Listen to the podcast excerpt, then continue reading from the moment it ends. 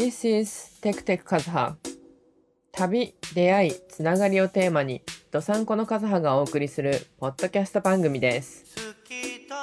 北海道の牧場からあなたの街へ。This podcast is brought to you by farmdesigns.com BGM は北海道浜中町出身アーティスト、グッドデッキです。お晩でございます。浜中町からお送りしております。えーテクテクカズハ5回目 ?6 回目？かの配信でございます。えー今回もゲスト会でお送りしたいと思います。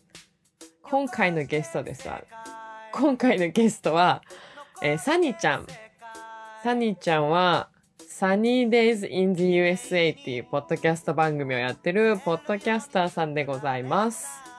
えー彼女との出会いはですね、私が前にやってたポッドキャストを聞いてくれていたそうで、そこに、えーメールをしてくれて、私が彼女のポッドキャストにゲストでお呼ばれしてからのお付き合いですね。とても素敵な、うん、本当にイケボというか、ナイスな声の持ち主でございまして、ご本人もね、 Zoom越しではありますが、あの、すごく素敵な、綺麗な女子でございますので、ぜひとも皆さん、サニーちゃんのポッドキャストも聞いてみてください。でね、あの、この前、ゲストで出ていただいた、タカくん、タカくんのポッドキャスト、そうだそうだ、名前が決まったんですよ。シュガーロスびっくりマークっていう、まあ、びっくりマークっていうのを 言わなくていいかもしれないですけど、シュガーロスっていうポッドキャストを彼は始めましたので、えー、アップルでもこの前配信がスタートしたばっかりなんですが、もう配信スタートしたばっかりとは思えない頻度で更新されておりますので、ぜひとも彼のシュガーロスと、えーサニーちゃんのサニーデイズイン the USA どちらもチェックしてみてください。でサニーちゃんとタカくんも収録したみたいなので、そのうちサニーデイズイン the USA の方に流れるかなと思います。絶対あの二人の回面白いに違いないと私はすごい待ち遠しい。本当に。というところで、えー、どちらが先なのかはわかりませんが、私とサニーちゃんの回も聞いてみてくださいませ。ではでは、本編の方へどうぞ。改めてですね。はい。お疲れ様です。お疲れ様です。いろいろバタバタしましたが。今日の朝のタカさんとお話しして、あー、いはい。めっちゃ、めっちゃ面白かったですよ。紹介していただいてありがとうございました。はい。いえいえ、こちらこそ、あの、なんだろう。なんだっけな。あれ、あの時、出会った時も、収録してたっけな、サニーちゃんと。いや、してないと思うんだけど、してないね。してないですね。うん。してないけど、その後してもらった時に、いや、絶対、タカ君と会う気がすると思って。いや、おすごい楽しくって、なんか、1時間半ちょいぐらいずっと喋ってて、あ、本当？いすごい面白い方でした。なんか真面目そうなのに、ちょいちょい挟んでくるみたいな。そうそうそうそう。高青年なんだけど、急にいろいろぶっ込んでくるっていうか、もうあの、ですよね。エピソードが破天荒すぎて。本当に、本当にそうです。いや、なんかもう、いや、まずなんで南米に行こうと思ったんですかっていうところからもなんか、そう、そうですよねっていう話になって、すごい面白かった。なんかロマンの溢れる方でした。そうそう、ロマンがありますよね、彼はね。うん、本当に面白かったです。うん。え、レコーディングをしたんですか？しました、しました。で、なんか、以前になんか豆腐屋さんっていう形でメールをくださっていて聞いてますっていうのを、自分の中へでその、タカさんと豆腐屋さんが一緒な人って思ってなくって、うんうん。で、先日、あの、カズハさんから紹介していただいたんですっていうのを、タカさんからめあの LINE くださってて、私連絡先もらったのにしなくて連絡 申し訳ない。そう忘れてて、で、そしたらなんか、あ、あの、豆腐屋ですみたいななって、ああ、なるほどね。同一人物だったんですねっていう。うんえっ、とね、テクテクカズハっていう、ポッドキャストを始めまして、はい、説明はい。しますと、その、ナオカズハから移行して。うんで、ゲスト3人目です。おー、イェーイ。聞いてま。す。テクテクカズ聞いてまハ、ポッドキャあスト。本当はいですか？この前の最長回で。結構長くお話しされてましたよね。ででも、すげえ長かった納。得です、納得。納得でしょ？納得でしょ？今回のレコード受けた。そう。うん話すことが多すぎて。そう、語りきれないんだもん、彼の旅の話さ。本当そうですね。うん、そうなの、そう。もうだからいいや、あげちゃえ、みたいな感じになうっちゃっん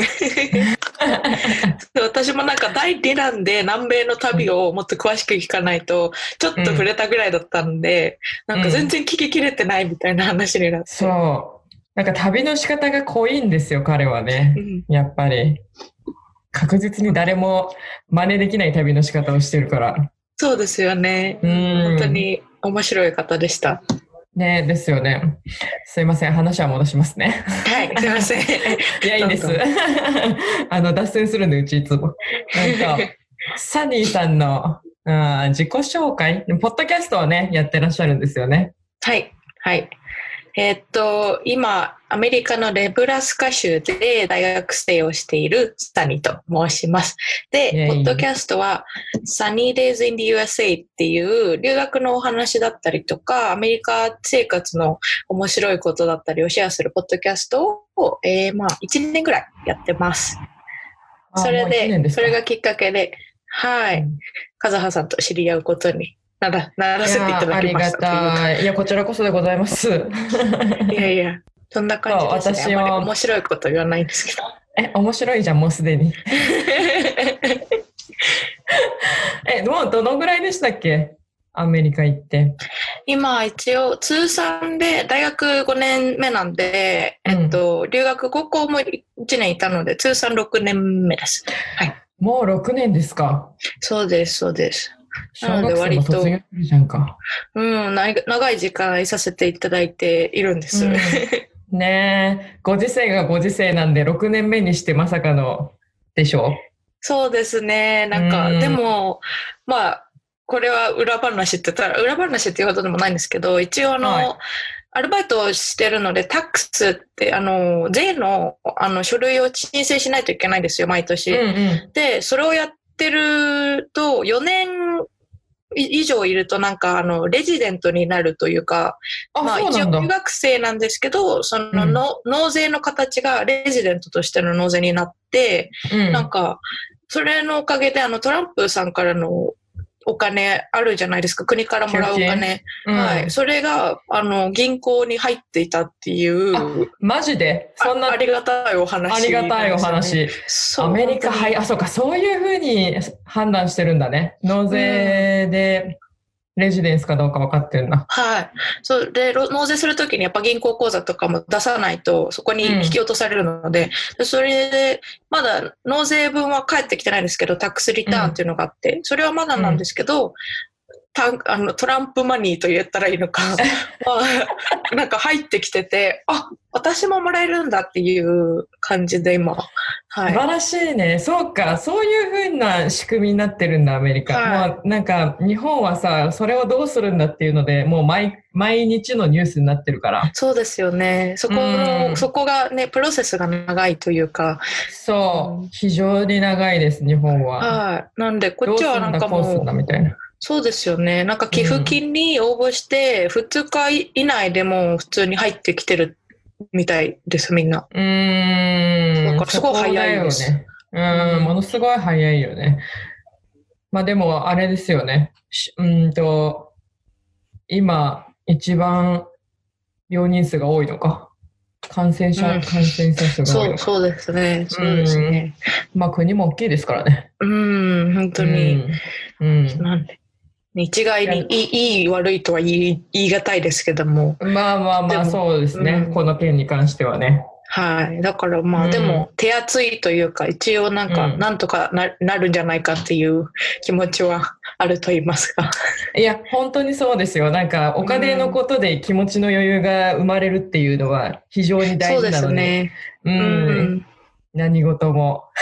そうですね。結構なんうん。かカツカツでご飯とかも、あの、うん。長持ちするものとか、うん。結構買ったりしてたんですけど、今ちょっと余裕があるというか、まだ、ああー。大丈夫。だ。もうちょっといけるっていうのがあって、うん、それは本当に、まあ私なんかはね、留学生で、あれですけど、本当に、あの、働いてる方とかはきっとそれが少しでもね、心の支えになってるんじゃないかなとは思いますね。いや、そうだと思う。本当に余裕が生まれるっていうのは生活において非常に大事ですよね、こういう時っていうのは。そうですね、本当うに。ん。いつも以上にふあの精神的に来てるのに、うん。うん、そこの余裕がさっていうね、もう本当。うんまあしかし日本人なん変に忍耐強いから別にストライキとか起きてないところは逆にすごいけどねと思いながら確かに、確かに。うん。なんかもうマスク2枚みたいな時点で、アメリカだったらもう本当にホワイトハウスにすごい人集まるみたいなことにありそうだけど、うん日本はすごく、こう、平平和的なアプローいや、チとい平和的ですよ。まあ、非常に粛々とみんな家の中にいるのはいるけど、みたいな。うんあともう完全に受け身ですよね。うん。そうですね。うん。やっぱお国柄が出るというか、うん、ありますね。に出ると思う。そうそうそうそう。なんかさ、あの、ニュースはかいつまんでくるわけですよ。アメリカの、はい。うんと留学先の寮が。医療施設にかんチェンジになっちゃって、うんうん。出ていかなきゃいけないっていうニュースがあったりとか。あ、はい。私の大学もそうなって、うん。で自分の大学の近くに総合病院があってそこにあのコロナの感染者の方がもう一番最初の頃から大きい総合病院なので来てたんですけど、うん。まあ、医療関係者の方のためにその寮うん。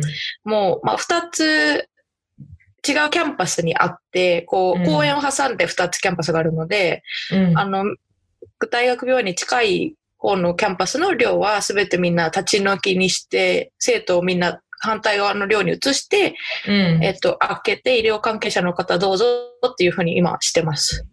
はあ、はあはあはあはあ、なんか、それはそれでって思いますけど、でももうしょうがないというか。そうですね。なんか結構唐突だったからどうしようみたいなこのニュースになってて、うんうそれが、なんかラジオが流れてたそうですね。うんうんそれを聞いた瞬間に、えサニーちゃん大丈夫かしらと思いながら過ごしていた。自分は今、寮外なので大丈夫なんですけど、やっぱり留学生の友達はね、みんな引っ越さなきゃいけなかったりとかするので、うん。だからその辺が本当に今、ね、大学の方もいろんなお金を使ってるから、うんうん。本当に今、こう不安定な状態といいますか。いや、そうですよね。はい。まあ、そんな暗いニュースは、の中ね。そうですね。そう ですね。ポジティブな。ポジティブなニュースに切り替えていきましょうか。そうですね。そうですね。あの、テクテクカズハはですね、旅の番組で、はい。あの、今まで聞いてくれた、聞いてくれていたようなのでわかると思いますけど、はい。その人の今、一番今までで印象に残っている旅うん。はい。の話を聞きたいんですよ。はい。わかりました。ちなみに旅結構好きですか？好き、好きなんですけど、これを言ったらすごくなんか、悪い聞こえになるかもしれませんが、えっと、まあ、高校の時はバイトをしていて、自分でおお金を稼いで旅をしてたんですけど、今の状況だと、まあ、お母さんとお父さんに感謝というか、結構、うん。できるうちにしておきなさいっていうふうに言ってくれているので、その旅行に行きたいっていう機会があると、割と心よく受けら、あの、い、なんて言えばいいんだろう、心よくい行かせてくれるので、ああ。そうですね、割とあの、南米の方にも行かせてもらったりとかしてますし、うんうんうん。すごい、すねをかじりと言ったら、まいやいや、かじれるときにかじらんと。あ、そうですかね、なんか。それはかじれるときにかじらんと。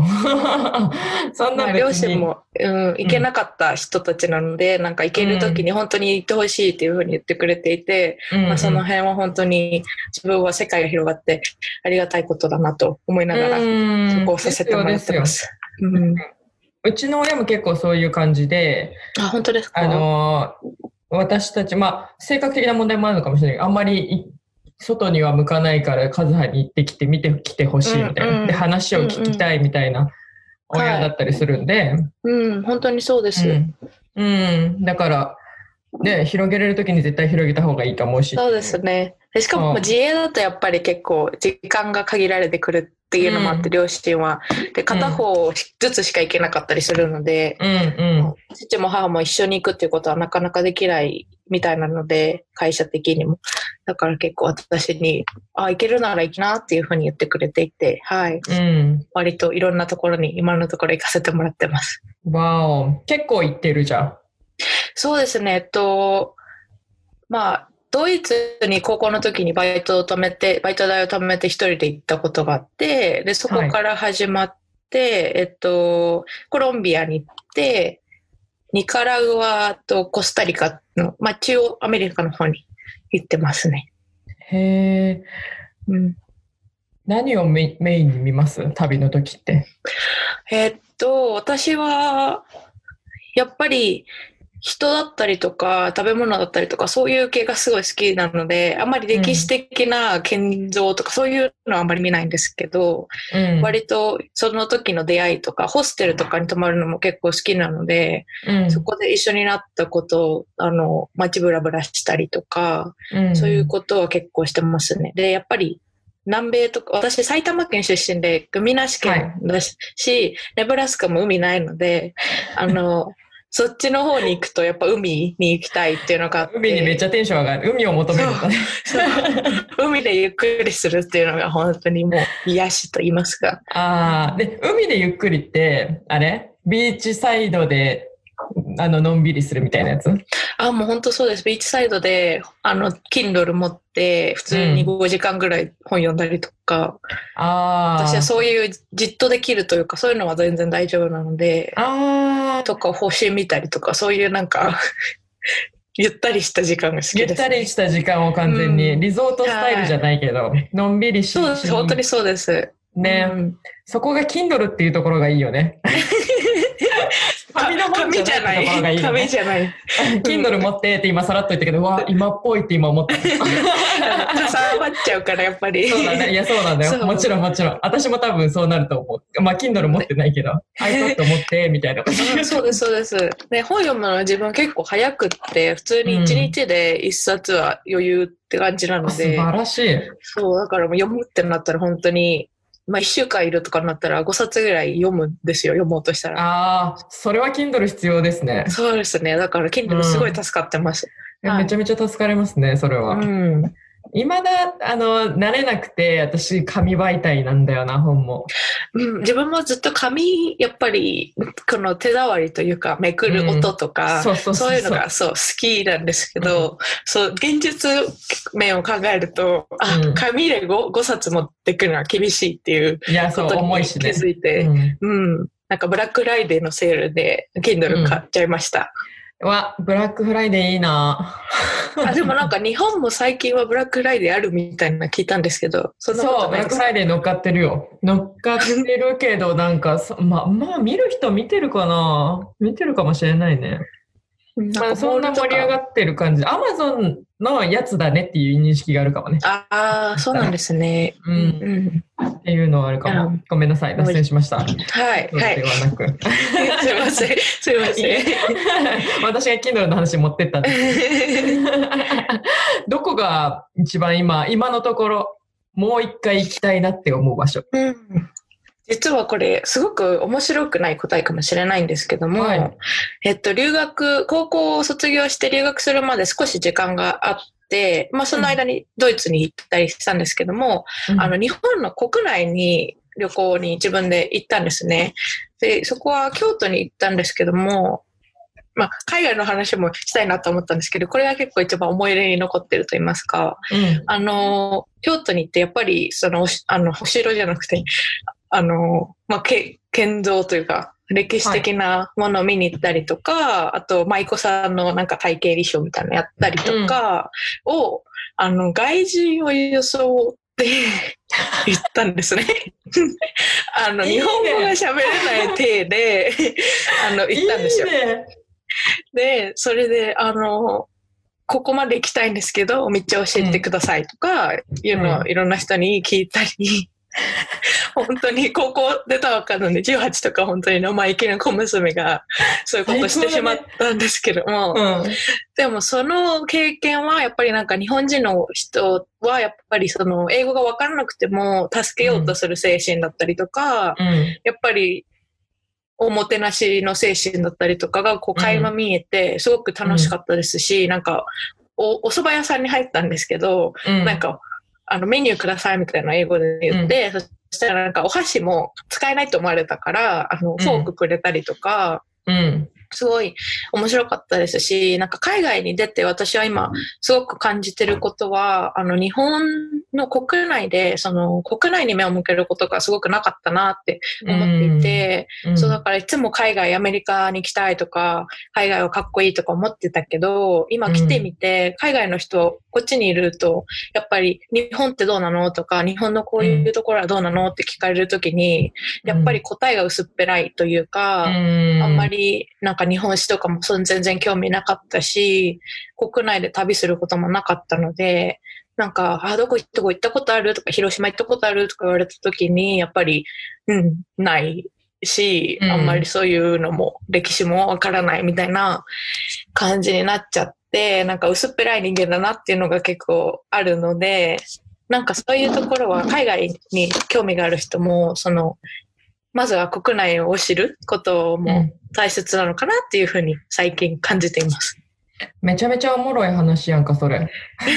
そうなんですよ。で、なんか親友と言ったんですけど、親友、うん高校の親友が、えっと、マレーシアと中国と日本の、あの、ミックスというか、あの、ハーフの子で、ねうん顔がこう、すごく、日本っぽくないんですね。なんかアジアンビューティーみたいな感じで。うんで、自分は割と彫りが深い方なんで、お化粧結構ちゃんとすると、まあ、なんかベトナム、フィリピンみたいな、めっちゃ日焼けしてたんで、その時、フィリピン人として行ったんですよ。アジア系ツーリストだ。そう。で、なんか、あの、外国人の人もいたので、その方とかに英語で、あの、where you from? とか言われたら、うんあの、あ、フィリピンみたいな感じで言って、無理があるっていう。いや、わからんから、ちょっとね、あんまり。気にそうしないしねですね。。そう。そう。本当になんか、八つ橋のなんかサンプルとか、おばさんがすごく優しくしてくれたりとか、その人も英語わからないのに、なんか、うん。ああ、これ食べな食べなとか、あの、ここは右に曲がるの？右右？わかる？右？とか、わかんないよ、みたいな思ったけど、でもまあ普通に、すごい、すごく楽しかったし、なんか、うん、あ、日本人の人はやっぱり優しいんだなって、心が優しいんだなって思いましたね。うん。いや、それさ、実は私も英語ペラペラになったらやりたいことの一つでさ、本当ですか？うん。今このフェイスでも、あの、私も結構アジア系に間違われるんだよね。うんうんうん空港とかで。はい、はい。でもバリバリ、あの、保安検査場のお兄さんとかに英語で話しかけられてとかうんうんうん。あるから、いや、これちょっと一回、まあ、英語じゃなくても中、まあ、中国語ができれば一番なんかしっくりくるんだけど、うん中国語で受け答えしてみて、みたいな。そうです、そうです。なんかやっぱりそれって違う視点から見るというか、なんかうんもう京都とか修学旅行で行ったことあるんですけど、うんまたそれとは違う、こう、感じで、なんか例えば、掲示板というか、お寺とかって説明とかって書いてあるじゃないですか。うん。それとかも、あの、日本語で書いてあるのと英語で書いてあるところもあれば、日本語しかないところもあったりとか、なんかそういうのを見たときに、あ、ここは英語がないから、まあ観光の方が来ても歴史的な情報が得られないだろうなとか、うんこの英語の漢字だと結構回りくどいし、分かりづらいなとか、そういうふうに、うん、思ったりとか、駅とかも標識がやっぱり、その当時はまだそんなにすごい英語がいっぱいあったわけじゃなかったので、うん。うん、なんか観光客からしたら、ちょっとやりづらいんじゃないかなとか、そういうふうにすごいなんかうん違う視点から見ることができて、楽しかったです、うん本当に。あ、それは楽しそうですね。めっちゃ楽しい旅じゃないですか。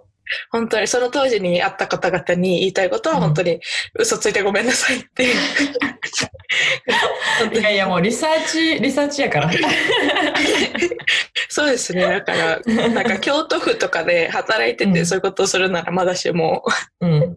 一個人として嘘をつくっていう、本当に申し訳ないって今は思ってます。面白い旅してますね。そうですね。やったのが一応国内。そうです。こうあの京都に行った、まあ一応なんか歴史的なところに行ってみようみたいな話になって、でその親友の彼女はもう今シアトルの、シアトルで大学卒業して今就職したんですけど、なのでその子も留学が決まってた子だったので、一応なんか日本っぽいことしようみたいな。うん。になってで、京都着いてから別行動してホテルで会うみたいな感じだったんですけど、うん。だからすごい楽しかったです。いいね。うん。それは面白いな。もう全然国内のこととかでいいんですけど、あ、本当ですか？うちの番組、うん、国内、国内外問わずでも、その人の、はい。まあ今みたいな英語での旅、まあ国内は英語で旅するっていうのとかって、まあ発想はちょっと思うけど、やったことある人と出会うってなかなかないじゃないですか。本当ですか？私初ですからね、今回ね。ちなみに。うん。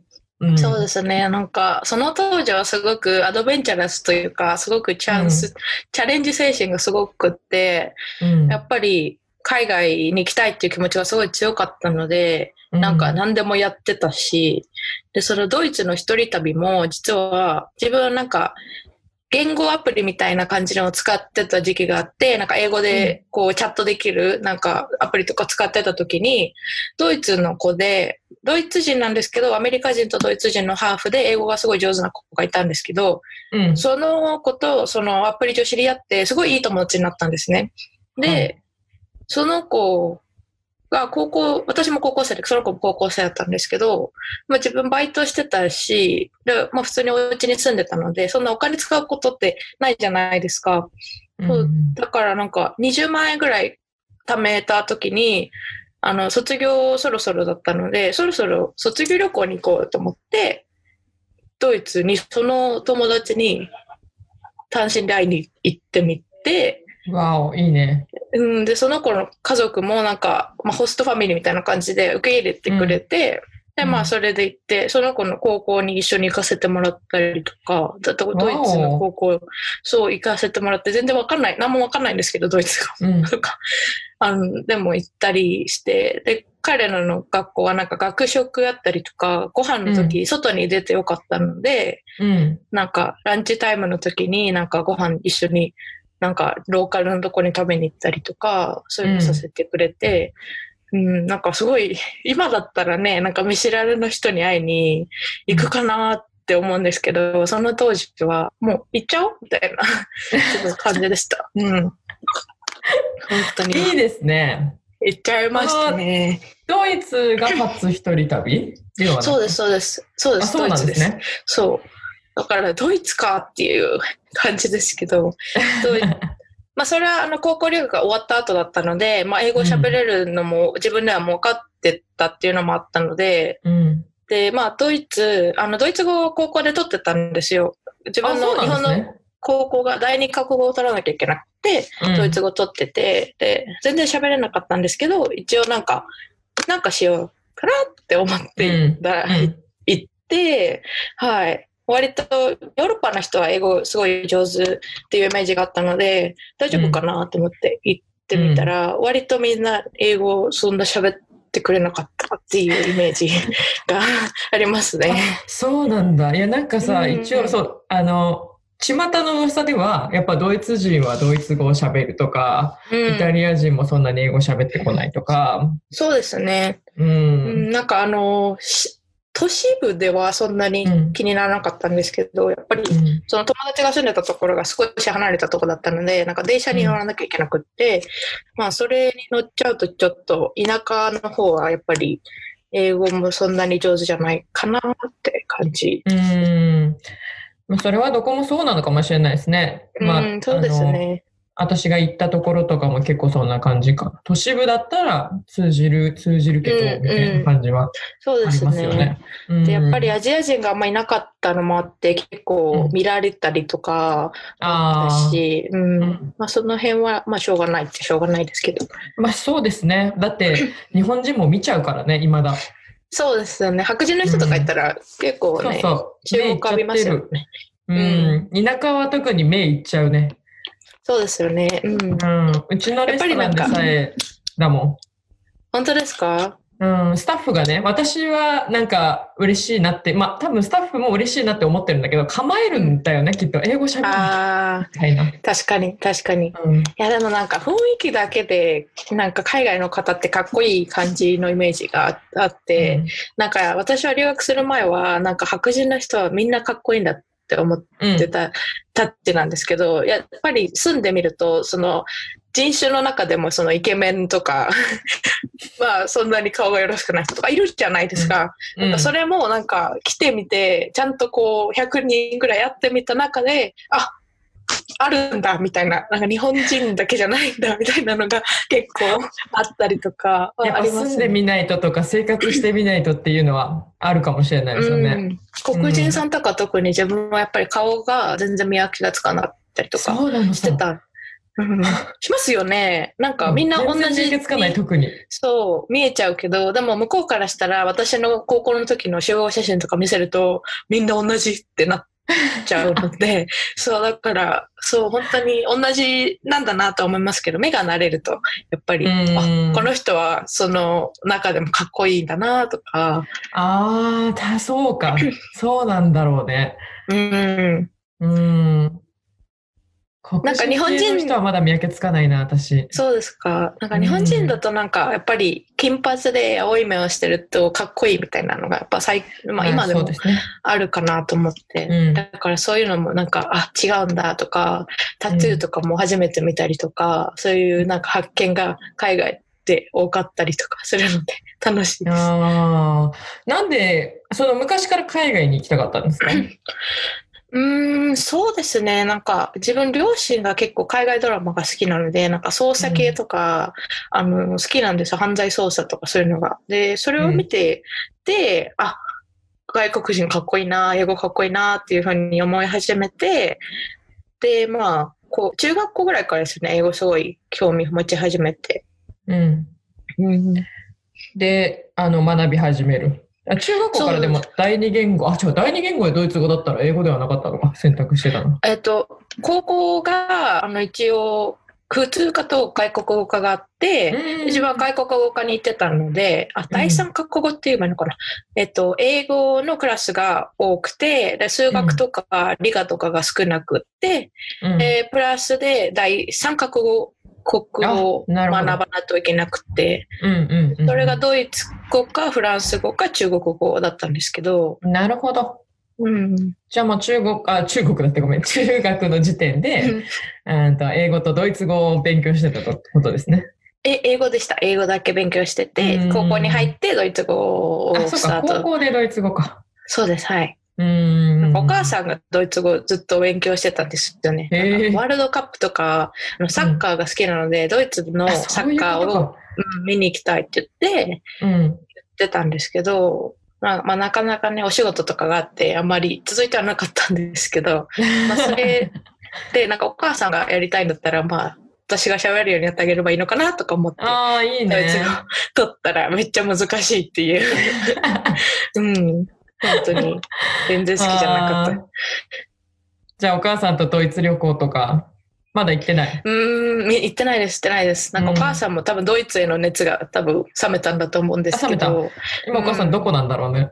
今暑いの結構なんかアジア系で旅行してますね。なんかあマレーシアとか、うん行ってます。なんか、なんか業界のその土木協会みたいなのに入ってるので、それのなんかトレーニングとかで割と海外でのなんか、あの、お庭の作り方とか、そういうのをなんかやってるらしくって、そのトレーニングで行かせてくれるらしいんですよ。なんか、そういう海外に。そう、だからそれでハワイとかも来てたらしくって、うん。なんかホテルのその、まあお庭とかを日本庭園風にした県があって、それを見に行って勉強しに行くみたいな。素晴らしい。おそういう母さんもアグレッシブやね。そうですね。なんか割と結構、自分の母はなんか鳥、なんかカゴに飼われた鳥だけど飛びたい、飛んじゃうみたいな感じの人というか。ね、結構。うんなんかうちのお父さんも言ってました。なんかカゴになんかずっといかいらせちゃうとダメになっちゃう人だから飛ばせてあげないといけないみたいなことを言ってたので、なんて素敵なことを言うんでしょう。いや、でもそうだと思うね。本当ですか。うん。そう思う。なんかそれを分かってあげてるお父さんが素敵やね。うん、だからあんまりさ、何もなんか旅行行ってくるとか言っても言わないですね。うん自分の父はうん行ってらっしゃいみたいな感じで。それは素敵だよ。わ、もうめっちゃ素敵やん、お父さん。いや、多分もともと分かってたのと思うんですお母さん結構破天荒な感じなので。うんうんうんうんうん。えー、素敵なご両親ですね。そうですね。結構ラブラブですね。あら、そうだよね。だから、そんぐらい外に向いてるとさ、お互いに刺激があるじゃん。帰ってきて。そうですこんね。こんなことを見てきたとか。うん。それこそうんだから、し視野が狭くならないよね。うん、そうですね。本当になんかいい関係性だなと思って、なんかそういう関係性を築けたらいいな、みたいな、自分の将来の人とそうですね。思いますね。うん。もう6年目。彼氏はいるんですか？そうです。えっと、話最近婚約しまして、おめでとう ありがとうございます。なんか、あの、年明けに婚約しまして、うん。で、彼はこっちの人で、えっと、両親がメキシコの移民で、うん彼はなんか第一声というか、アメリカ、アメリカ、メキシカンアメリカンって感じなんですけうど、ーん。それは素敵。大学で出会ったんですか？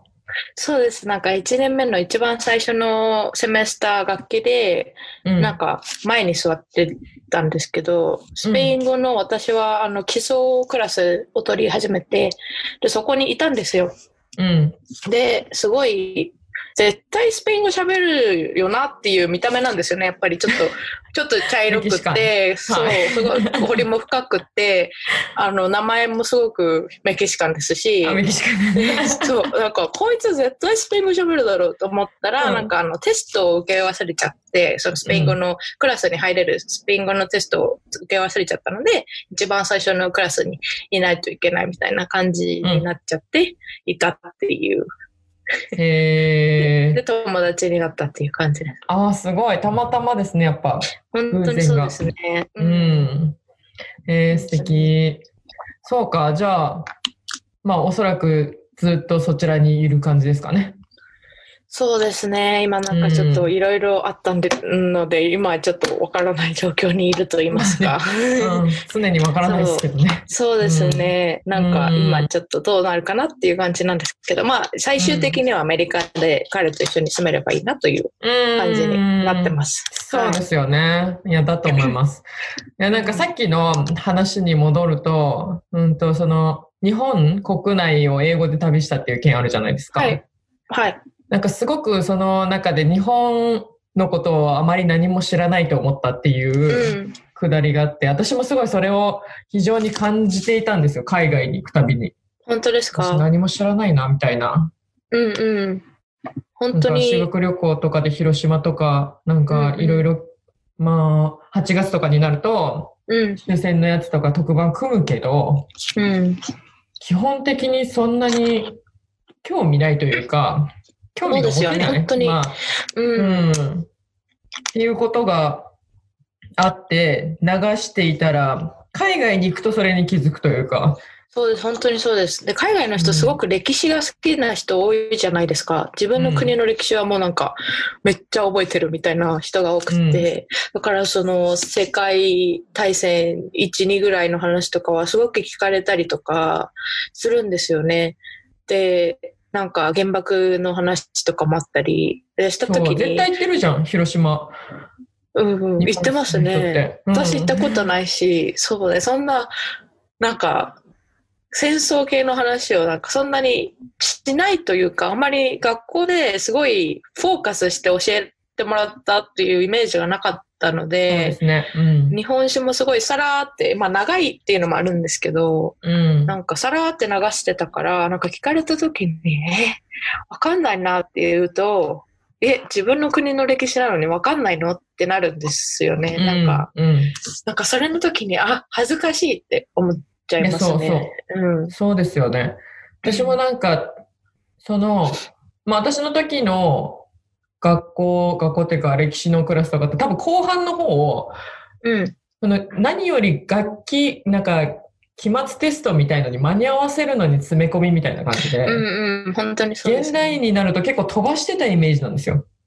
なんかうん太文字のところのなんちゃら条約だけ覚えといてみたいな。雰囲気ででも結構歴史的に大事なのって、そのなんちゃら条約に至るまでの、この過程 そう、本当に、本当にそうですよね。うんそうそう。で、なんか、覚えるだけだった歴史も、なんか、なんでそれが起きたのかとか、うんな、な、どうやって回復したのか、なんかそういうふうになんか、欧米の人はなぜとか why とかそういう質問が多いなって思っていて、日本で習った時は、これは大事だから覚えてとか、これはテストに出るから覚えなさいって言われてて、そこでなんか、なんで大事なんだろうとか、なんでこれが日本の歴史に重大なあのインパクトを残したんだろうとか、そういう考え方はしたことなかったんですけど、本当にそうですよね。うん、そうだからなんか、むこっちに来て初めてやっぱりすごく枠にはまった教育だったのかなって、あんまりなぜとか、その疑問をさせない、疑問を持たせない感じだったなって思ってて、だから、すごい窮屈に感じてしまったというか、アメリカに留学して、高校留学して帰ってった後に、結構、進学校だったので、校則とかもすごい厳しくって、うん。なんですけど、アメリカで 来たから、なんかピアス開けたりとか、髪染めたりとか、すごいなんかはちゃけちゃって、で、帰って、で、そしたらやっぱり直しなさいって、髪色直しなさいとか、スカートの丈はこうだとか、パーマはかけちゃいけないとか言われたんですね。で、その時に、なん、なんでって 聞いちゃったんですよね、先生になんか、職員室で。正解だと思うんだよね、私それ。う。うんんそう、だから教室でなんか怒られながら立ってて、先生に、いや、なんでですかって、なんでパーマしちゃいけないんですかとか、なんで、あの、髪の毛が黒くないといけないんですかって聞いちゃった時に初めて、あ、これは今までになかった思想だと思思いました。うん。ちなみにその留学行った時は、あっちではそのピアスとかパーマとかしてきた時に、クラスではなんかどんな反応があったんですか？こっちの学校でですか？うん。いや、もう全然、ありというか、高校こっちはすごい緩いので、なんか、うん高速っていう高速もなんかその、キャミソールとかで、あの、一本だけ肩、あの、スパスパゲッティトップって言うんですけど、こっちだと。うんあの、キャミソールの、この肩のところがすごく細いやつで露出が激しかったりとか、そういうのはダメって言われるんですけど、お化粧も OK だし、ピアスも OK だし、髪の毛染めても OK なので、というかあんまりね、高速で決められないじゃないですか。白人の人はいろんな髪の色がいるわけだし、なんかそうですねアジア人だから髪染めちゃダメとかもうできないから、結構緩いので、なんか全然、あ、イメチェンしたじゃんみたいな、いい髪色だねとかそういう感じで言われたことはあっても、いやなんか、それはダメでしたよみたいなのはなかったので、結構明るくしたりとかしてて。う思うんう。あ、確かにさ、今発見があったのは、人種が結構いろいろあって髪色がいっぱいあるから、もともとそういう、あの、校則にはなり得ないっていうところもすごい納得したし、うん。確かにね。いや、で、なんか私も今回オーストラリアにちょっと前に行った時に、うんうん。その衝撃があったんですよ。その Y っていうのと、うんうんまあ一個答えを言ったらなんでそう思ったのっていうのがまずそうそうあの、うん普通に返ってきてバンと。はい。なんかそれに一番最初、本当一番最初の授業で、あのトピックが人種差別のレイシズムのトピックだったの、お一一番最初はね。結構重いですね。結構先生パンチです、私も。うん、そうですね。そう。ね。まあ夜間のクラスで、うん。んと、働いてる子たちは大半だったんですよ。私のクラスは。ね。うーんと、それこそブラジルとか、モンゴルとかの人種の子たちがいて、なんか、そこでレイシズムの話のトピックで、かなりカルチャーショックを受けた、本当に。うんうんうん。ね、その見た目の話とかも、すごい編み込みのその、まあ、ザ・ブラジルの女の子っていう子が一人いて、毎回髪型が違うんですよ。すげえ編み込みだったりとか、はいはい。まあ、露出まではいけないけど、こっちから見ると、結構、はっちゃけた格好だね、みたいなうんうんがうん。いたりして、もうその子がパーって入ってきて、なんか、元気？みたいな感じでみんなに愛想を振りまいてると、もう先生が、いや、ちょっとその髪型めっちゃ可愛くない？みたいな。うんうん で怒るではなく、すごい似合ってんじゃんとか、うん。言ってるのを見て、うわ、そうよね、こういうことだと思うんだよなとか思いながらさ。うん、本当にそうですね。そう、だからなんか、高校のその、留学した後は反発しかなかったというか、そうでしょそう、なんか、ななんでいけないんだろうとか、なんでこんな風に言われなきゃいけないんだろうとか、もう思いましたし、で、なんか、親も割と、こう、オープンな人たちだといいえども、やっぱうんりその、社会体というか、う。まあまあ、もありますし、その先生との関係とかもあるので、なんかそういう面では、なんか先生に申し訳ないからちゃんと黒に染めなさいとか。で、黒に染めたところでやっぱり戻ってきちゃうじゃないですか、色が少し明るくなっちゃったりとかした時にも、なんか、その黒じゃ足りないみたいな先生になんか、もっともっと黒に染めなさい。そう、だからわかめ、わかめみたいな色に、そうなるんですよね。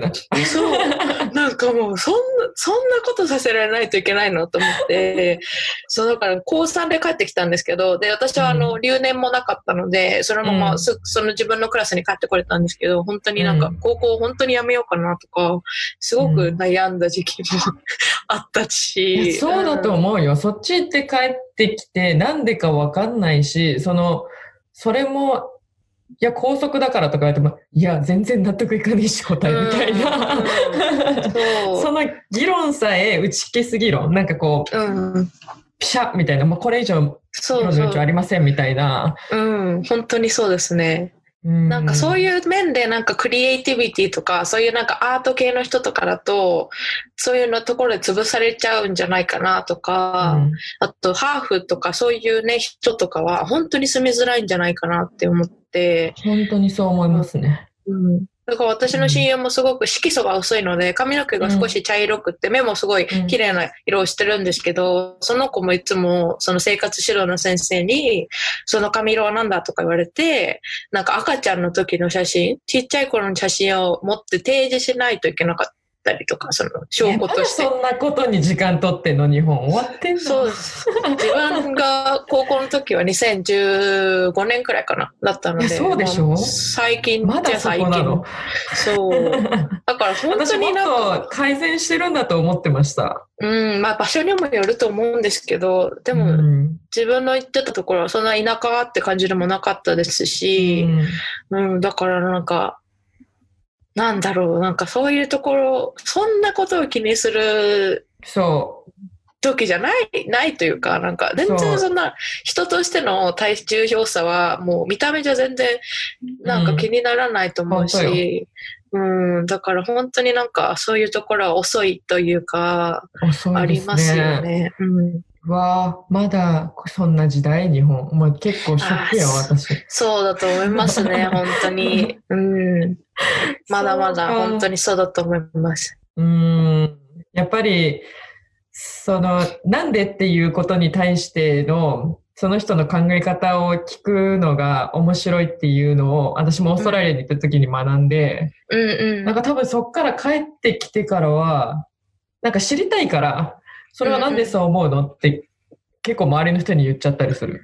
うんうん。でもそれってやっぱり日本で育つと、うってなりますよね。なんか、うん。え、あ私もあったからね。うんん、なんなんでだろうってなった時にすごい考えさせられるし、でもそれってなんか、まあ、あの自分のスタッフさんがいるわけじゃないですか。うんで、それのトレーニングする時とかになんか、とか、なんか例えばお客さんとの対応を、なんかこういう時はこうしたんですっていうふうに報告された時とかに、なんで自分はそういうふうにしたのってなって、そこでちゃんとバックアップできる証拠っていうか、こういう思いでやりましたっていうのがあれば、なんか、あ、考えてやってたんだなっていうのが分かったりとか、なんかただ単にこう、ね、なんか機械的にやってたわけじゃないっていうのも分かったりするので、なんかそういうのってすごい大きいですよね。そう、なんか、そうそのさ今の例で言うと、やっぱり一人一人ちゃんと考えているっていうのを聞いてくれたっていうのも結構その子たちがあうんの気づけるし、う確かに。ちは結構それで回、ま、よく回っていっているんですよね。うんまあ、スタッフも若い子たちが多かったりするのもあるんですけど、はい。まあ、それはやっちゃダメだよっていうよりも、なんで今さっきこういうことをしたのっていうと、やっぱその子なりのあうんうんの考えがあってっていうところが、こっちも気づきになるし、うんうん。なんか、ワンクッション、彼女たちの意見を聞くことはすごい大事だなって、すごい勉強になったりとかはしますよね。うん確かに。全然考え方はやっぱ違うから、うんうん。うん、こっちの正義だけかざしてもねっていう。そう、本当にそうですよね。うん、なんかそれの方が反発も少ないと思いますし、こうコンプライアンスがすごい高いというか、こっちトレーニングされてる方もなんか、あ、じゃあこれはダメだったんだなっていうのが分かりやすいというか、うん、うん、なんか理由がないと分からないことってあると思うので、うん。うん、うん、うんそう思う。え本当に、その議論のことを教えてくれたっていうのを海外に。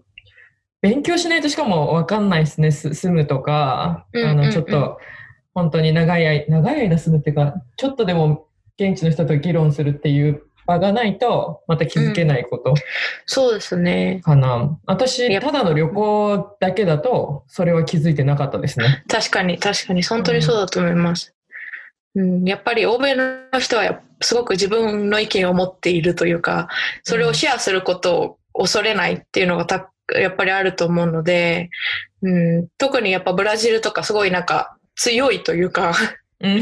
こ個々が強いというか、すごい推しが強いので、そう、コロンビアとかもそうじゃないですか。なんか、うんお、来るな、来るなって思って、うんそこでこう、ちょっとでも対戦できると、あ、私すごい今、頑張ったなとか、足踏ん張れたなとか、それがちょっとした自信につながるのもあるかなと思いますけど。うんうんうんうん。結構来るなって、まあそっちにいると慣れてくるかもしれないですけど、うん。議論めっちゃします？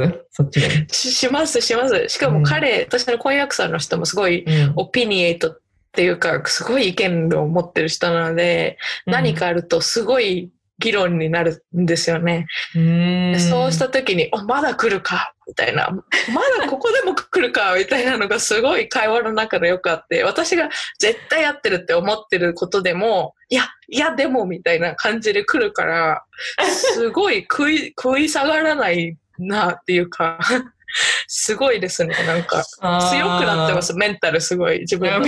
強くなってる。うん。本当に。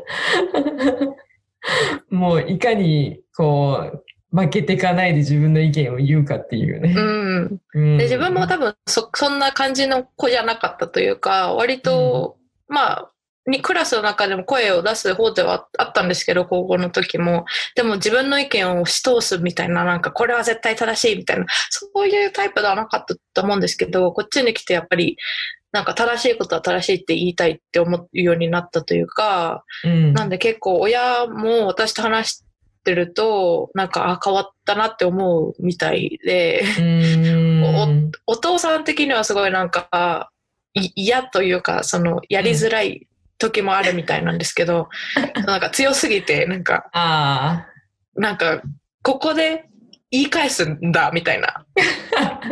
親父の俺にみたいな感じあ。の時がねそうあるみたいなんですよね。だからそこはなんかいや普通にリスペクトもありつつのそうなんか私はこう思いますっていうのがあるんですけど、そこがやっぱりね古風の父にしたら言い返してるというかになってしまうので、そこでやっぱり意見の食い違いとかもたまにうん。最近はあるんですけど、うん。まあしょそうね、そう。今のなんか、リスペクトがあって、意見したいんだっていう、リスペクトがあるから意見を交換したいんだっていうのはすごいあるよね。うん、ありますね。うん。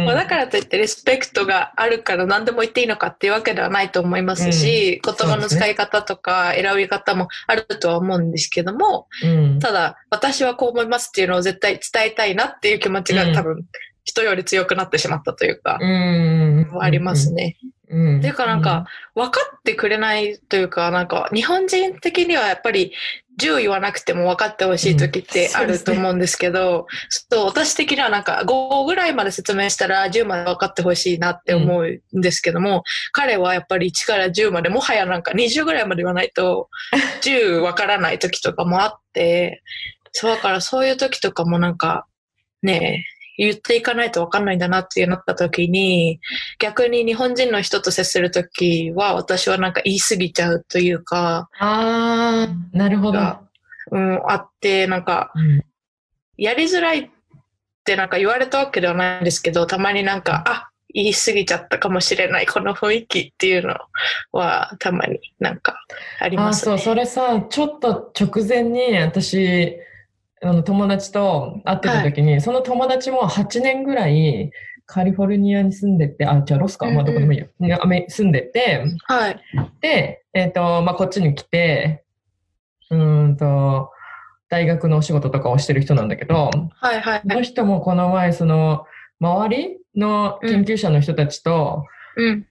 お仕事をしていく中で、そういう摩擦、その1から10まで言ってもらわないと僕はわからないし、僕も、うん。その、例えば、い1個の案件があって、これに対して、あの、何でも言ってくださいと。いいことも悪いことも、うんまあ、うんうん隠さ、包み隠さず言ってくださいってその人は言ったんだと。うん。本当に言っていいんですねっていう確認をして、はい、うんお願いしますっていうふうに言われたから、全部言ったと。そしたら、もうなんかそれきっかけで、あいつ、なんかその、そいつが、その、意見を言ってくださいって言ってくれた人がめっちゃ凹んじゃって、あうん。の、その、友達が、いろいろわーって言ったからだ、みたいな雰囲気になっちゃって、やりづらい。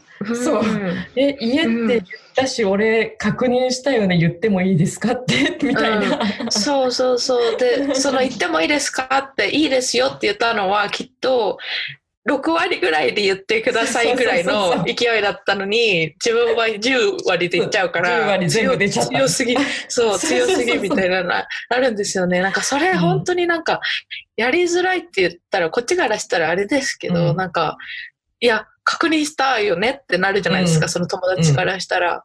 そう、だからなんかそういうところも、なんか自分はやっぱり日本人の空気を読むっていうのはうん。分かるつもりは一応あるので、そう空気とか変わる時とか分かるんですよね。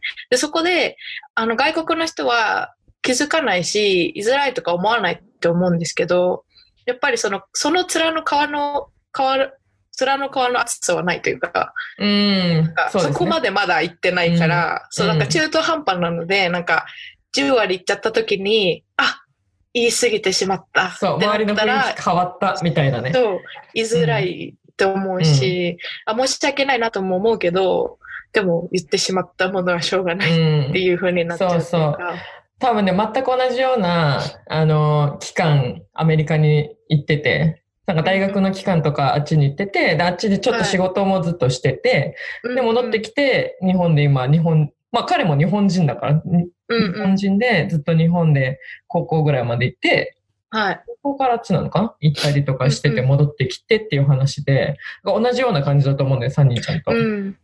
あその人がタイムリーにこの前そんな話をしてた。へえ、そう、だからなんか、アメリカだとまだそれ、うん彼はきっと、まだ弱い方だと思うんですよ。まあ、全然だと思うんですけど、日本に行っちゃうと強すぎちゃうっていうか、うんそう、だからすごい中途半端だからきっと居づらいって思うこと多分あると思うんですようね。んどっちにもあると思います。うん、なんかす、もうすげえ愚痴ってた。うん。本当になんか聞いてたけど、私は。お気持ち察しますって感じですもんね、気持ちさしうん。確かには。ないと思って。しかもさ、その、まだそんなことあるんだって思うけど、その、一人が例えば仕事終わってなかったら、日本ってなんかなんとなくそいつを手伝えみたいなうんうんうん。雰囲気出るし、雰囲気があるけど、まあ、おうん俺はその自分の任された仕事をきっちり終わったら、それ以外は本当は手出ししちゃいけないっていう文化の中で育ってるから、確かに確かに。それが日本だと全然その、え？何その先に終わったから、俺は終わったみたいな感じになってんの？みたいな雰囲気もあったりとかして、みいやたいな。ーやりづらいな。ー本当に。なんか本当にそうです。なんか、やっぱ上司を待たなきゃいけないとかもきっとまだあると思うんですよね。サラリーマンの人とかって。うん。そういうのもこっちだとぜ全然もう終わったら速攻帰るみたいな感じの人が多いので、なんかそういうのとかもきっとやりづらいなって思うだろうし、うんうん。そうだから、その辺はなんか私はすごく心配というか、なんか、うん。今ちょっと日本に少しの間帰らなきゃいけないかもしれないみたいな感じになってるんですけど、そうなった時に、例えばバイトとかでも、それでさえきっとやりづらいって思っちゃうのかなとかありますし、なんか不安、不安に感じています。そうだよね。不安だよね。うんうん特に今回のコロナの騒動で、私の友達とかも何人も戻ってきたりとかしてて、そうですよね。う。ん、やっぱ生きにくさを感じていたりとかさ、うんそうですね。で特にコロナに対して、まあ、あの、そっちも敏感だとは思うんだけど、うんうん日本人特に潔癖だからさ、うんすごいのよ、なんか、あの、この前聞いた話でびっくりしたのは、友達の飲食のね、お店が、はすごいちっちゃいお店で、はい。お客さんと二人でだよ。お店の中で話してたんだって。うんうん。ねそれが、うんと、片方はマスクなしで、ね、はい。マスクありで、あの、はい喋ってて、ね、うんうんまあ、それなりに距離は取ってたんだけど、それをなんか、あの、通りがかりの、あの、人に、保健所に通報されたらしくて、なんかえ店の中で、至近距離で話してるみたいな。え？そそのれも。通報みたいな。怖い怖いと思いながら。本当になんか最近これは私はあの違うポッドキャスターの方と話してたんですけど日本は外野がうるさいっていう話にすごくなって、なんかもうその通りすがりの人関係ないじゃないですか。関係ないでしょ、本当に。なんか関係ないのになんで来たっていう、うん。なんかそういうのとかもすごいなんか多いし、なんかそのコメントとか、うん。その帰る方に対しての、海外でね、夢半ばに、やっぱこの状況で帰らなきゃいけない人に対してのコメントとかも、すごくなんか、なんか、彼女たちのあの決断はあなたには本当に関係ないことなんじゃないのって思っても、うんすごくなんかバッシングだったりとかあったりとか、いや、すごいですよ。なんか、同じ国民なのにって思ったりとか、まあ、それ、うん移動することに対しての是非はあるかもしれないけど、そうだから、まあ、言い方とかもやっぱりそのマナーだったりとかリスペクトがあってこそのやっぱりそういう意見っていうのはあると思いますし、なんか意見することに対して悪いって言ってるわけではなくて、まあ、その言い方だったりとか、その人との関係性だったりとかもやっぱりあると思うので、なんかそれでなんかコロナを持って帰ってくるなみたいな、なんかそういう、ね。そう感じに そうなっちゃうと。いやいやいやいや、みたいな、なっちゃうじゃないですか。そんな金、金体じゃないから、みたいな。のもなっちゃうから、そういうのとかもなんか、なんていうかね、みんなで心を一緒に一つにして乗り越えるこ困難というか、なのに、そうやってなんか内戦みたいになっちゃうと、なんかそれは違うんじゃないかなそう。そうね、そうだと思いますね。うん。まあ、そういうのもあったりとかね。ごめんなさい、うんコロナに戻しちゃった、私が。いやいや、全然全然。いや、なんか最近なんか言いたいことがいろいろ、いろんなことに対してあって、コロナ以外言いもたかった。いやいや、なんかこういう話とかもすごいなんか今、うんホットな話題というか、うん。なので、なんかあの、バイリンガールちかさんとか見ましたか？はいはい。見た見た。いや、そう。あれそうどうなった？バッシングやばいいや、すごかったね、バッシング。うん、そう。で、なんか、まあ、4月の初めになんか帰りますみたいになって、で、その3日ぐらいになんかすいませんでしたみたいな。でも帰ったみたいですけど、そうそうなんですよね。私はなんか、謝る必要ないんじゃないかなうん、って。ないない。彼女たちは日本人で日本国籍を持った方たちだから、すごく自然なことなんじゃないかなって思ったんですけど、なんかコメントとか見たら、そのやっぱキーを持って帰ってくるなとか、なんかうん謝罪してるのに、そうなんか納得してすない顔してるから受け入れないとか、なんか。そんな、そんな何言われたらそう、だからなんかすごいなーって、うん。そう、なんかその、え、マレーシアにいたんでしたっけね？そう、そうですね。うん。うん。で、そのマレーシアから帰ってきますっていう YouTube 私も拝見して、はい。これきっと、じタイム、うん時期が時期なだけでバッシング対象だろうなとは思って見てたんですけど、あ、そうなんですか。うーん、なんかちょっと心配だ。っていうか、どちらかというと、マレーシアにいた方があれかなとは私の中で思ってたのは思ってたけど、確かに。バッシングもめんどくさいのもないし、うん。うん、まあそのマレーシア政府の対応がどうなのかわかんないけど、うんうんうん。いいんじゃないかなって思っていたら、でも親としてはね、お子供がいるし、ご両親がいるだろうし、で、ご両親も帰ってきてほしいだろうしね、孫のこととかを考えると。ってなそうですね。ると、まあそういういろんなことの話し合いがあって帰ることをチョイスしたんだろうなっていううんふ。うには思って見てたけど、だその後の動画はさ、なんかアップされてるのを見たけど、なんか中身は見たくないなって思ったの。絶対にバッシングされてるから。うん。私もなんか、はーって、なんか目が痛いというか、うん。思いですごい見てて、うん。で、なんか、多分彼女的にはきっと、彼女もアメリカで育った人だから、そんなになんか、その、なんでみんなそんなに言ってくるんだろうって多分思ってるんじゃないかなって思って、うん。で、この前、あの、他のポッドキャスターの方の、あの、独立アメリカンライフの方を聞いてて、はいはい。あの、その方たちもこのバイリンガルの話をさ、されてたんですけど、うん。それは彼女たちは結構なんか、謝罪ちゃんとするべきだったねっていう話になっていて、うん。そうで、私はなんか、なんで謝罪しなきゃいけないんだろうって思ってたたちだったので、すごくなんか、うん。あ、やっぱ見方が本当に人によって違うんだなっていう面では、なんかすごい、あ、難しいなっていうか、やっぱソーシャルメディアでそういうふうに声を上げていくのって難しいなって思いましたけど。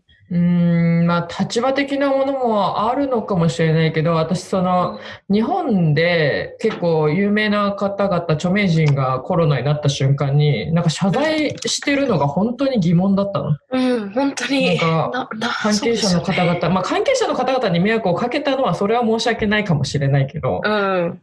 申し訳ないかもしれないけど、そのなんかい、やでも、チョイスして、うんっていうのがよくわからないと思って。うん、なん。かかかりに行ってかかったわけじゃないものだし、うん。その症状も出ないからこその怖さっていうのをこのコロナ皆さんもご存知だと思うので、うん。なんかそこでなんか責任を問われたらなんかうん。どどうなんか生きてることに対して疑問を持つというかなんかもう生きてちゃいけないのかみたいななっちゃいますよね。だって普通に生活しててかかったりとか、まあ、例えばアメリカの案件で言うとずっと引きこもってたのにかかったとかっていう人もいるじゃないですか。だからそこまで来てるのになんか生贄じゃないけどそんな風になっているのが非常に疑問で、ストレス発散の的になってるのか。うんうんうん。そうなんか誰かが謝ってくれればいいのかっていう。なんか満足するのかっていう。そんな事象じゃないからね、みたいな。うんそうですね。なんか謝れば治るみたいなだったら、もういくらでもあやあらや謝らせても謝ってらいますけど。治るね。うん。そう。だけどなんか、ねえ、なんかふ、うん、不、不満というかなんか、不公平というか、はけ口がそこに出て、だからそのコメント書いてる人もさ、持ってるかもしれないじゃんね、普通にっていう。うん、そうなんですよね。そう、そうそう。だからなんか、いやー、なんかおかしくなってきちゃったなっていうか、うーん。まあ国民性も出ますしね、そういう時って。うんやっぱそうですか？どうですか？アメリカの方の報道とかだと。いや、アメリカの方は、まあ、特に私の住んでる地域では、そんなになんか、すごく問題になってるというか、そういう感じはないんですけども、やっぱりでもお店とか行ってもみんな結構助け合ったりしてたりとか、なんかローカルのビジネスをサポートしようみたいな感じで、まあそういうところからのデリバリーとかテイクアウトとかしたりとか、そういう感じでサポートし合ったり、まあご近所さん同士でなんかトイレットペーパー分け合ったりとか、そういうのもあるので、なんかそういう面ではなんかアメリカの方がなんか、こう、強いというか、絆があるというか、まあなんか割と意外な感じますけど、うん個人主義が多いから結構みんなね、個人主義で行くのかなって思ってたら、割とそういう面では、うん、サポートし合おうみたいな感じになってますうね。んあの、テレビ上のニュースと、テレビとかは見たりします？あんまり見ないんですよね。うん。日本って毎日あの、まあ、私はチェックしするんですけど、はいまあ。コロナの感染数をは、まあ、各自治体で発表して、うんうんうんうん。で、毎日対策について進んでんだか進んでないないんだかっていう会見をしてはいっていうのが、もう毎日なので、ここ最い。近。うん。だから、見るものを、あの、自分であえて選んでいかないと、本当にうん。洗脳されていく状況なんですうよ。んうつうつとしていく。確かに。うんうんうん。で感染数とかもね、いきなり上がっちゃったりするとすごい怖いとか、恐怖とかってやっぱりそういう面で恐怖とかがあるとすごいなんか心が見にくくなるというか、あると思うので、うん。なんかどんどん、そう、昨日も東京とか最多とかね、北海道最多とか、うんうんはい最多が出ちゃうんですよ。うんうんうん。うん。だからより人た人々の心が進んでいく方向になってはいるんですよ。うん。うん、そのうち外歩いてる人に対してめっちゃ暴言吐く人現れんじゃねえかと思って。うん、確かにそうですよね。うん。うんそうなんかニュースとか見てたらなんか反抗をしてもらうために会社に行かなきゃいけないとかなんかそういうのを見たりとか、日本のニュースとか見たんですけど、うんそれもねなんか 反抗今いるかなとか 思うけど まあしょうしょうがないのかとかいや、まあ、だからそこら辺がもう、更新的な日本を完全に露出してるよね。うんそうなんか反いいかみたいな。そうかと思ってなんかさすがってやっぱりリモートワークとかもなんか準備できてなかった会社とかもいっぱいあると思うんですよ。いや、本当ですよ。うんうんなんかその辺もねなんか大学とかもそうだと思いますし、うん。こっち結構オンラインラーニングっていうのがやってるというか普及してるので割とうんオンラインにするのもそんなになんか抵抗とかもなかったと思うんですけど、うん日本はねそういうのあんまないと思うんでそういうのもそう、なんか Skypeとか、 Zoomと、まあ今ね、もう日本大ブーム、 Zoomですよ。うん、そうですよね。そう。でも、 Zoomなんてずっとあったことだから、きっと多分なんかこう、2年ぐらいこうアメリカからなんかね、移行があったんだと思うんですけど、うん。なんか妹今大学にちょうど入って4月からなんですけど、やっぱクラスとかもそのオンラインにするリソースもないから、うん5月終わりまでずっとないとか、そういう感じになってるみたいで、う。うんん、そういうのえー、学びに行ってんのに学びの場がないんだね。そうですね。そうだから今すごい、今引きこもりのニート状態みたいな感じの話はしてましたけど、う。うんん、自分から行かないと何もソースがつかめないね。そうですね。だからオうんンオンライン英会話しようかみたいな話になったんですけど、そうだね。まあ今オンライン系がビジネスは強いだろうね。本当に。そうですね。本当にそうだと思います。うん。そうだね。いや、めっちゃ面白い話が。これもう完全にすごい時間じゃない？私これ、レコーディングが何時間かどうかっていうの表示されないからわからないね。そうですね。うん、でも結構多分おそらく賞味1時間ちょいぐらいいってるよね。そうですね。そうですね。うん、今そっちな何時ですか？今9時半になるとこです。あ、夜の。こっちは朝の11時半だから。あ、本当ですか。大丈夫。うんお仕事はもう中空になって、今はどういう感じになってるんですか？今はですね、あのー社長業的には完全にリモートに近いかな。うんで、飲食の方は、まあ、昨日、一昨日か。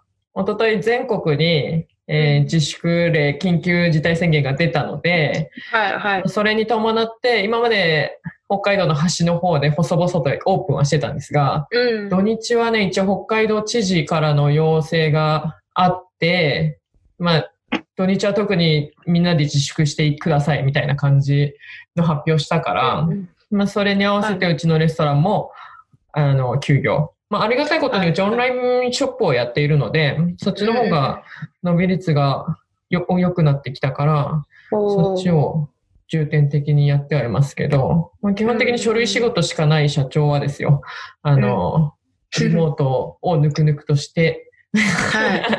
そうですよね。すね。でももうんともとリモートでやっぱりオーストラリアとかでやってた分もあって、こう、トランジションはそんなにこそう、スタッフも慣れてるよね。なんか、う、うんうん。あの、こっちから指示が飛んできて、了解ですみたいな感じで、うんうん LINE でやり取りして、う。うんん。だからそれをね。やっそのリモートとかをやるやる担当と、うんうんあの、梱包作業とかは、まあ彼女たちがやってくれるっていう。はい。で、彼女たちがリモートをやれって言っても、それは無,、理ですっていうことになるから、それはそれぞれの能力が、うん、配分されていい会社ではあるかなって思ったりとか、確かに確かに。会社なりの強みはありますよね。うん。そうですよね。なんか今時の感じでいいんじゃないですかね。やっぱなんかそう古いスタイルで言ってたところはやっぱり今すごく難しい状況にあると思うので。えー変革を問われてますよ、どの企業も。うん、そうですよね。本当になんか先生とかも教授とかでもお年寄りの方でコンピューターはメールぐらいしかできないみたいな人とかも今うん。ビデオ撮ってアップして授業うんしなきゃいけなかったりとか、ズームやったりとか、そういうのすごいなんか、きっと大変なね、トランジションだとは思いますけど、でもうん。必要だったことだったのかなとは思いますけど。そう、必要だったから必要に迫られてやるんですね。人はそうですね。ね。そうです。本当にそうですね。窮地に立って初めて。窮地に立って初めても、お意外と便利だったなっつっていうふうになるんです。うん、本当に便利だって言ってたけど、みたいな。うんうんうんリアルやる機会ができてね。まあ、そういう意味では、前に進んでいかざるを得ないので、うん、進んでい。くんだろうなとは思います、本当そうですよね。うん。そう、コロナのせいにしてストップしてる場合じゃないんですよ、本当に。うん、本当に。いやーなんか、いろいろ見てて、なんかビジネスのアイディアとかもなんか、その、美容院とかは閉めなきゃいけないから、うんなん、か、その、髪を切るチケットみたいのを前売りして、今そのビジネスとしてこうお金を稼ぐ源として、で、まあコロナとかが修復してオープンできたら、そのチケットを使ってもらってまたこう回していくみたいなのとか、そういうのをなんか見てて、ああ、なんかもうそういうふうにこう、チェンジ、自分がこう変化していかないといけない状態にいるんだなというか。そうですね。なんかそういうのを恐れずにやっていける人が、あの、うんちゃんと進んでるっていうのはすごく感じることですね、最近。うん。うんうんうん。変化に、うん、負けないっていうところが非常に、そうです何をね。見ててもすごい感じるところかな。うんうんうん。うん。確かに。でね、旅の話に戻るんですけど、あ、はいはい。もちろんごめん。なさいね。いや、私も楽しすぎて。サイドトラックが。あのーまあ、ち、ちらっとメモみたいのを送りましたけど、あんまりこれに大体沿わないので。そうですね。はい。どうぞいや、どうぞ全然。です。で、京都が一番印象に残っていると。そうですね。はい。うん。いろんな意味でなん。かさ、旅に、いろんな意味でね、そうだね。それは確実にいろんな意味だと思う。旅に欠かせないものみたいなのあります？自分の。あそのさっき言った Kindle はやっぱり持っていきますし、あと写真を撮る何かしらのこの媒体っていうのが必要かなと私のためにとっては思いますけど最近は結構 iPhone の機能がいいので写真は iPhone で撮ったりするんですけど昔はなんかちゃんと富士フィルムのカメラを持って行ったりとかしてましたね。うん。そう、でカメラね。はい。今は iPhone 本当にめちゃめちゃいいですからね。そうですね、本当に。うん。そう、データ量だけ気をつければ、本当にカメラ使い放題だし、まうんあ、タカさんの話じゃないですけど、気をつけないといけないなとは思いますけど、カメラ。ね、タカさんとか使いね、チョップ、チョップされてね。本当に。いや、でも私もコロンビア行った時に友達に本当に言われたんですよ、それは。あの、iPhone 出しちゃダメって言われてて、うん。あ本当そうなのってなんで？って言ったら盗まれるよ一瞬でって言われて、あそそうだからどうどうやって写真撮ろうみたいな、なんかカバンからこうやって 出すみたいな感じになったんですけど、そう、でも、もう、だって、にタカ君は秒で盗まれてるからね。うん、なんか、まあ行く場所行く場所でね、やっぱりスマートでいないといけないなっていうのは思いますけど、うまあコロンビアが危ないとかそういう話じゃなくて、うん。どこに行ってもそうだと思うんですけど、うん、でもなんか写真とかってやっぱり一生に残るものだと思うので、そのなんか今見返してもなんかその時の記憶がこう戻ってきたりとか、そういう面ではすごく、ね、その時楽しいからエンジョイしたい気持ちもありますけど、まあそのスナップスナップでね、一瞬でも撮れるだけで、全然なんか、その時の記憶の戻り方とか、深みが違ったりするかなとはう思いますね。うん、確かに。で、カメラと Kindle ですね。そうですね、Kindle、うん最近は。Kindle ね。Kindle はいはね。本当に。私も Kindle 買おうかな。やっぱりでもなんか私はもうその本だけ読めるようにしてるので本当それ以外は何も使わないんですけど、だから本当になんか iPad だとそれいろんなアプリがあるから結構サイドトラックしてねあの YouTube 見ちゃうとかそういうのあると思うんですけど Kindle だと本当読むしかないから、あ、結構そうか、そういうことね。うん、ビーチに寝っ転がってたら本当に5時間ぐらい日焼けしながらずっと読むみたいな感じですね。めっちゃいいね。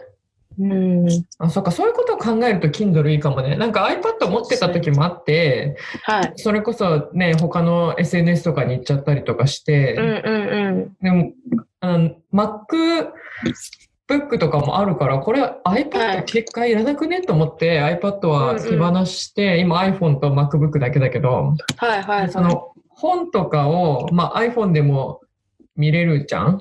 見てみようと思えばさ。そうでなんかすね。見づらかったりするし、と思ったら、確かにうん Kindle 本だけの機能にすればいいかもね。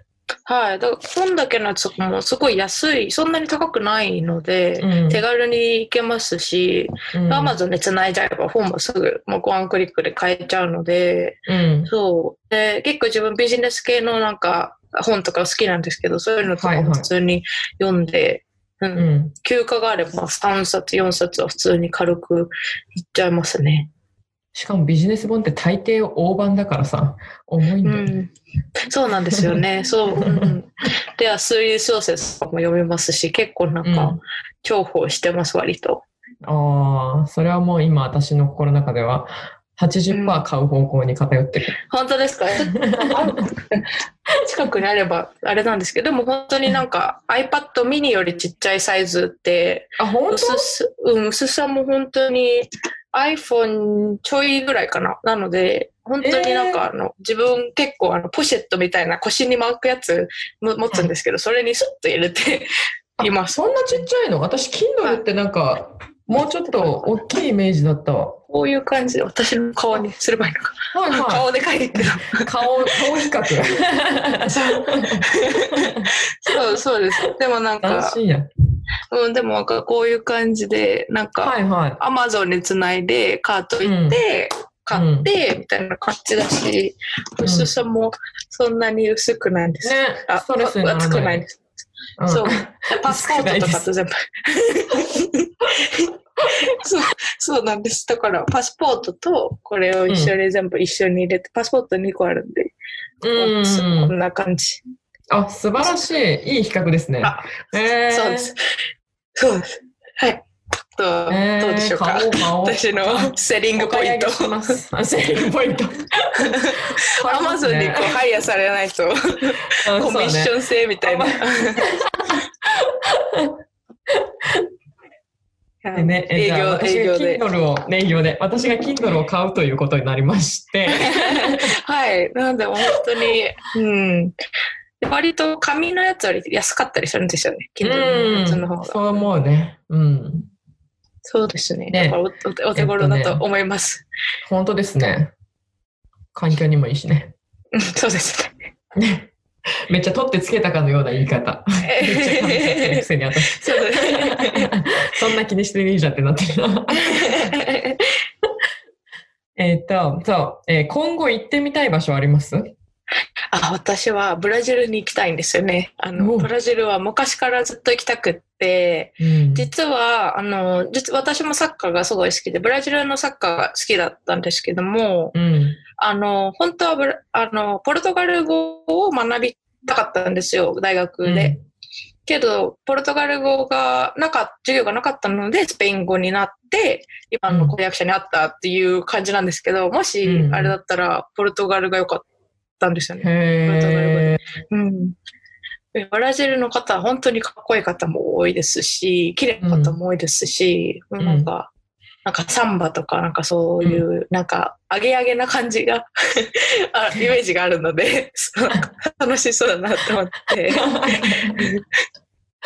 なんか、自分は結構インドア派なんですけど、ブラジルだったら結構なんか街に出出て踊りまくるのかなみたいな感じの思いがあああ、って。なるほどね。うんそういう想像だ。はい。まあ昔はね、あの、付き合ってる人とかもいなかった時はなんかそういう熱い出会いがあるのかとかそういうのもありましたけど、うん。うんだからすごい行ってみたい国です。今行ってみたい、ブラジル。はい、そうですね。いいね。いいわ。えー、まあね、うんと多分来年ぐらいかな。今年は行けないかもしれないね。そうですね。うんダメそうですけど、ブラジルも結構なんか感染者多いみたいなんで、うん。あれ、ブラジル、そうかそうかそうだね。多いかもしれないですね。国もでかいし、多分、うん。そうですね。うんうん。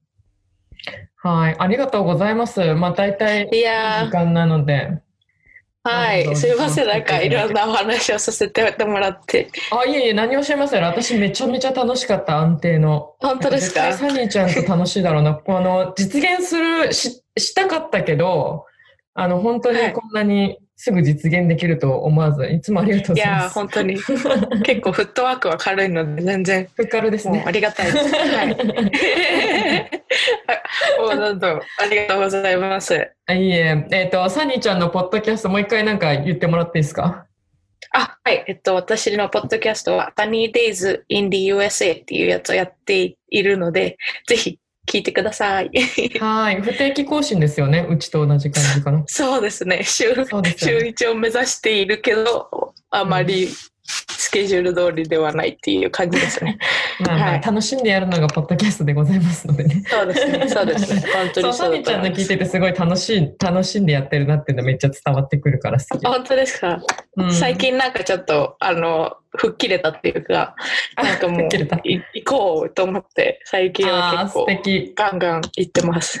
ああ、いいですね。えっと、タカ君との回もそのうちアップされるのかな？はい、はい、します、します。来週、再来週ぐらいになると思うんですけど、結構長かったので、多分2パートになるとは思うんですけど、すごい面白かったです。はい。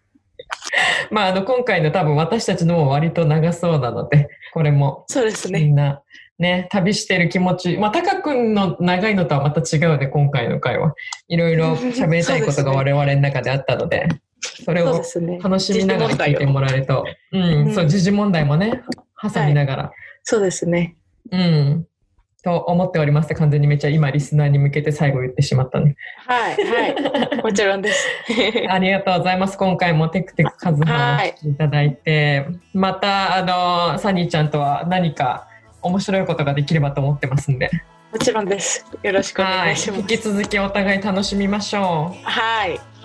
ありがとうございました、今日は。はい。ありがとうございました。ありがとうございます。